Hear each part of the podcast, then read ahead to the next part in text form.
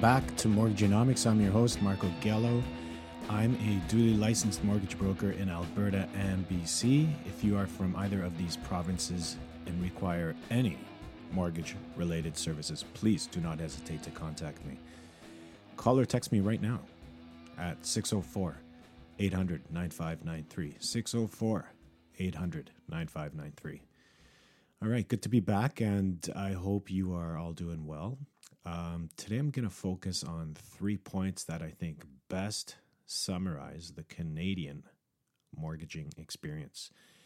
We're going to talk about the application process, the qualification process, and getting the best damn rate process, of course. But first, it's time for the Marco Gello GarageBand creation. This is where I force feed you my newest musical creation. And this is a song I recorded back in May, and it's in my favorite time signature, 7 8. For those of you wondering what the hell 7 8 time signature is, it's, uh, it's that time signature that was made famous by Rush in the song Tom Sawyer. Anyway, this was kind of a breakthrough recording for me, as all the drumming you will hear uh, in the tracks was uh, created using the finger tap pads on my little MIDI mini keyboard. And by mini keyboard, I mean like 15 by 30 inches mini. And to the top right part of that little keyboard, there's a eight little square trigger pads that you can program to simulate a drum kit. So yeah, check it out. This song is called Disconnected. Hope you enjoy it.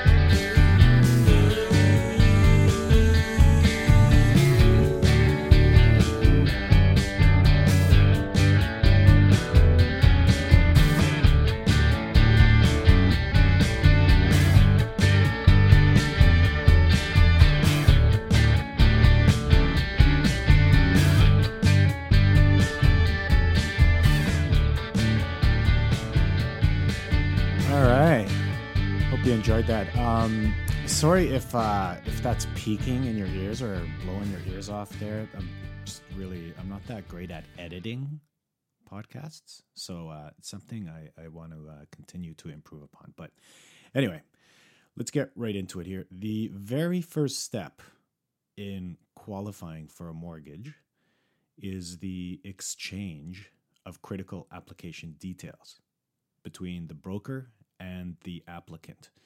And uh, over the past few years, various brokerages, including mine, of course, have ramped up their technical and digital platforms in order to make the process as easy and seamless as possible. So let's start off with the application and document collection and management process as it has evolved quite rapidly over the past couple of years. And I'm going to break it down in two ways uh, the old school way and the new school way. And as both processes, process types um, are readily available in the marketplace. So, so with the old school process, um, the application is completed either in person or via telephone. Uh, the actual application should take no longer than seven and a half minutes, but when you factor in the pre application chit chat and the post application discussion, the call could end up anywhere from 30 minutes to over an hour, easy.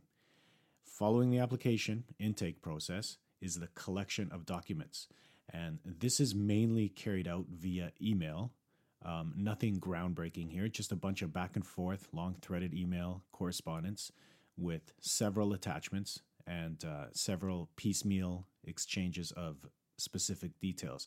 And really, I'm making this part sound seamless and easy, but there's a lot of action going on here back and forth. So now the application is completed, documents are collected and verified, and the broker now shops your application to the market for a lender that best fits your needs. Once an approval is generated, the broker then prepares the documents and emails you the signing package in the form of a PDF document marked up for you to sign off on, of course. It's also assumed or hoped um, that the customer has a printer with scanning ability so as to print, sign, and, uh, and then scan and email the documents back. And, uh, and there you have it, the old school application process, right? Uh, let's go to the new agers now. So, despite what might naturally be implied by the term new age, uh, you might assume that everyone in this group is young and tech savvy. This group consists of both the young and the not so young. So there is plenty of easy to implement tech and software available to brokers out there, and brokers from all demographics are using them. Uh, the new age brokers have some pretty slick customer experience platforms. So let's start with the application process. More and more applicants are preferring the online application where they can complete it at their own convenience and privacy. So, major time saver here as applicants can complete the application when they return from work or after dinner when they are relaxing on the sofa with a glass of wine uh, or during lunch at work or or during their commute on the way home whatever whenever and once the application is completed the broker gets an email and text notification prompting them to review the application for completion. Uh, from here, the broker either calls, emails, or texts the applicant to uh, tie up any loose ends that may have been discovered during the application review by the broker. Upon completing the online application, the process of requesting documents is then automatically triggered based upon the details you included in the online application. A requested document list is generated and a dedicated document upload portal is created exclusive to just you and your broker. And this uploading of documents can even be done by simply taking a picture of the requested documents with your cell phone. Uh, it's awesome. Total game changer for mortgage brokers. You can literally use your phone to snap a picture of your pay stub, or your driver's license that automatically gets converted to a high quality PDF document that gets stored in your dedicated portal, at which time your broker then receives an email and text notification that you have uploaded a document. In addition to having your own dedicated document upload portal and the ability to use your cell phone to take pictures of documents, the management of this document flow is also a big plus. No more lost documents in long, confusing email threads and texts. Um, this is massive for the entire customer experience. The amount of document and information collection that occurs throughout the, the mortgaging process is massive.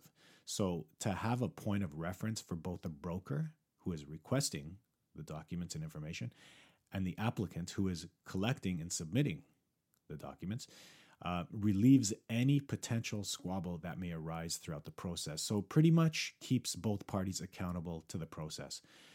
And finally, once the mortgage approval is generated, there is no longer the need to meet in person or require home based printing and scanning of documents for, for lender signature requests. All documents are now compatible with uh, digital signature platforms, uh, making the signing process as simple as using your cell phone, tablet, or computer as a signing pad. So there you have it, a quick little summary on the application intake process, um, both the newer and traditional methods. Next item, I want to talk about um, qualification guidelines. I'll start with the most obvious qualification guideline, and that's income. Uh, the most seamless and least painful income qualification guideline is when you are full time employed, earn an annual salary or hourly rate, and are deducted taxes at source from your employer.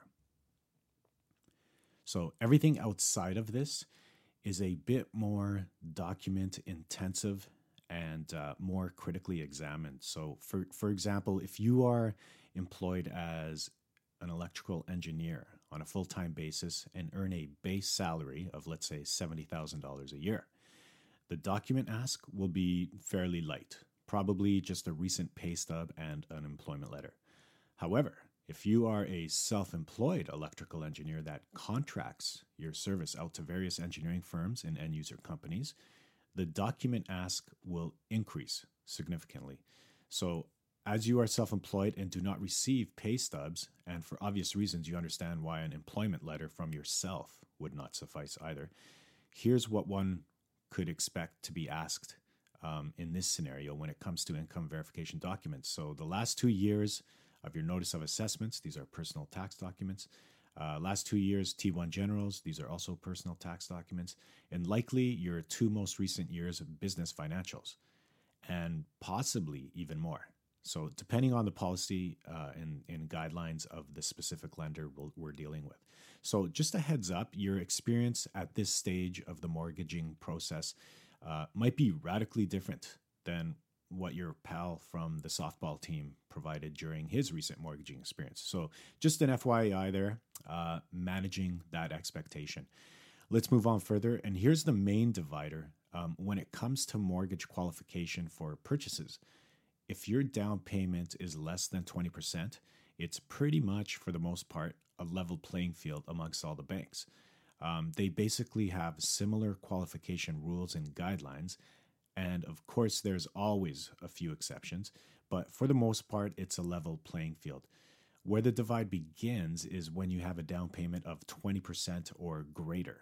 Um, this is where the mortgage qualification rules and guidelines drastically change from bank to bank. So, for example, I recently underwrote an application according to two different bank guidelines, and the variance in the maximum mortgage amount calculations was 15%. So to put that in figures, that's like pre approving an applicant with lender A for $600,000 mortgage and pre approving that same applicant with lender B for $690,000. So quite a variance here and on on point with one of my earlier episodes on working with a broker versus a banker, um, which was season three, episode one. You can look that up. I cannot stress how beneficial it is to use a mortgage broker rather than a singular mortgage rep that represents only one lender and one, one set of guidelines. So remember, with the broker, there's no need for multiple credit checks and repeat application intakes when submitting your application to multiple lenders. One application, one credit check, and access to multiple lenders. Okay, so we've discussed income verification and loan to value thresholds. Let's now talk about your credit score and the impact it has on qualification. Um, this is where the playing field gets a little more confusing and difficult to read. So, firstly, I'll come out and disclose it right away. And again, generally speaking, the higher your credit score, the greater the amount you will qualify for, but only to a certain threshold. But then again, new thresholds become available when you combine varying loan to value groupings and income types. So it's kind of like playing a video game and picking up bonus points throughout the game that can be used later on to unravel or open up other elements of the game that ultimately elevate you to the next level. And with mortgages, your credit score is one of those bonus skins or game milestones you pick up while you are playing. So, for example, if you have a credit score of 680, you are awarded with the ability to expand your debt service threshold to 44% from the reduced standard of 42%. But if your score was over 720 and you increase your down payment to 20%, another video game milestone, your allowable debt service threshold would increase further to 45%, possibly even 48%. Okay, so a lot of moving parts here. And uh, yeah, the video game analogy was a, kind of the best way I, I could use to, to explain um, all these moving parts. And one last thing I'll leave you with on qualification criteria, and that's net worth guidelines. So, to quickly sum this up, net worth guidelines blow the lid off traditional qualifying rules as lenders take into account any substantial cash or liquid assets you may have uh, you may have on hand. And even more is that not only does it get you more purchasing power but it can even be used in lieu of qualifying income or lack thereof. Um, this could be in the form of rsps non registered funds, GICs, or in some cases, the equity you may have accumulated in real estate properties, um, other than the one you are intending to purchase or refinance. One such example of a net worth guideline is adjudicating a mortgage approval based on a two to one ratio of liquid assets to approvable mortgage amount. So, if you have liquid assets to the tune of $500,000, you would qualify for a $250,000 mortgage on that merit alone. That's just one example, and there are many more. And as I mentioned in my video game analogy, an applicant's net worth is also comparable to earning a bonus skin or a video play milestone. Uh, the more of them that you pick up during your play, the better your chances of rising to the next level. So, the main takeaway here is to understand the variance of qualification guidelines from one lender to another, especially when you factor in the intricate details of the varying guidelines. And finally, that leads me to the final item interest rates. So, for mortgage qualification guidelines, I explained that it's pretty much a level playing field amongst all the banks for down payments less than 20%. But for interest rates, this is not the case. And, and I did an episode about two years ago that digs into this topic in good detail. That was season one, episode 12, if you want to look it up. So I won't go into massive detail, but I'll jump into it a bit nonetheless. An interest rate today is primarily dependent on a ratio called loan to value. And secondly, to a lesser extent, your credit score. A loan to value ratio is basically the flip side of your down payment percentage. So if your down payment is 15%, your loan to value ratio is 85%. So basically, or furthermore, your loan to value ratio is a gauge on how much skin you have in the game. And this figure has become the primary metric for interest rate pricing. In a nutshell, the cheapest money available in the market today is for loan to values greater than 80% and all the way up to 95%, and less than 65%. The second cheapest money is from 65 to 70% loan to value, and the most expensive money is from 70 to 80% loan to value. And um, here's my speedy explanation for these pricing bands. So let's start with the first pricing band. Anything over 80% loan to value is insured by CMHC, Genworth, or Canada Guarantee. And when I say insured, I mean insured as in you, the customer, um, paying for an insurance policy on your mortgage. This premium that you pay gets tacked onto your mortgage. It becomes part of your mortgage principal. So think about that. If you're a bank, you just lent out money to a customer in the form of a mortgage, then that customer actually purchases the insurance on the mortgage in the event they default on their mortgage payments. But here's the mind blowing part the beneficiary of the insurance is not the customer, it's the lender. Okay, so if you mess up and you can't make your payments, the lender gets to file the insurance claim, not you. So there's absolutely no risk to the lender because if you foreclose on your mortgage, that's obviously terrible for you. But as far as the bank goes, they get their money back from the insurance claim. This is why this band of mortgages, 80% loan to value or higher, is the cheapest money in the market. No risk to the lender, so they give you the best rates.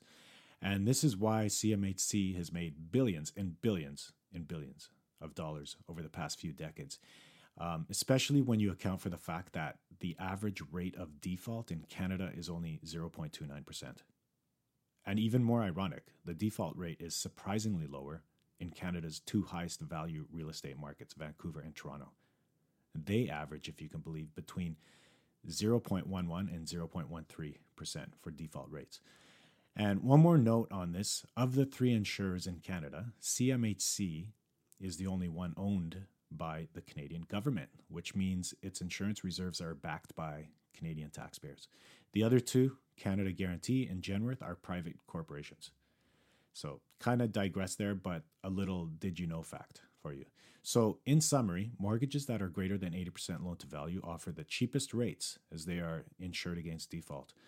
Then there's the remaining price bands. Below 80% loan to value, which are not insured against default, but in lieu of the default insurance, the real time equity becomes the primary backer against the lender's risk tolerance.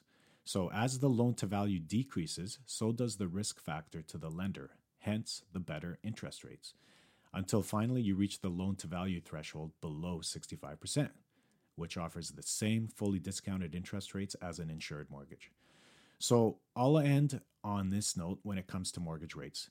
Um, read the fine print, ask questions, and uh, make sure your banker or broker is interpreting things the same way you are. Uh, be aware if it's a no frills product, which uh, which by the way I have nothing against. There's some great no frills products out there, but I cannot stress how important it is that the customer be aware of the no frills conditions and terms, not just the interest rate, the conditions and terms. Um, the repercussions can be costly if you're not aware and and demoralizing. Like the last thing you want is to be led on for a significant amount of time during your mortgage qualification process that you have secured an amazing interest rate, but to then discover it's either higher than what you originally thought or that it's uh, that it's laced with substantial and confusing terms and conditions that you were never made aware of. So uh, don't ever hesitate to ask more questions. No such thing as a bad question. That's all I got for today. Uh, call or text me anytime if you have any mortgage questions at all, especially if you are in Alberta or British Columbia, as I am licensed to service these specific provinces. And especially if you are from Calgary, Edmonton, or Vancouver, as I am very familiar with these markets. Uh, call or text me at 604 800 9593, or you can visit my website at homefinancingsolutions.ca, where you will find my complete contact information and other information. Thank you again for tuning into Mortgageonomics Canada. Stay well, everyone. Talk to you again soon.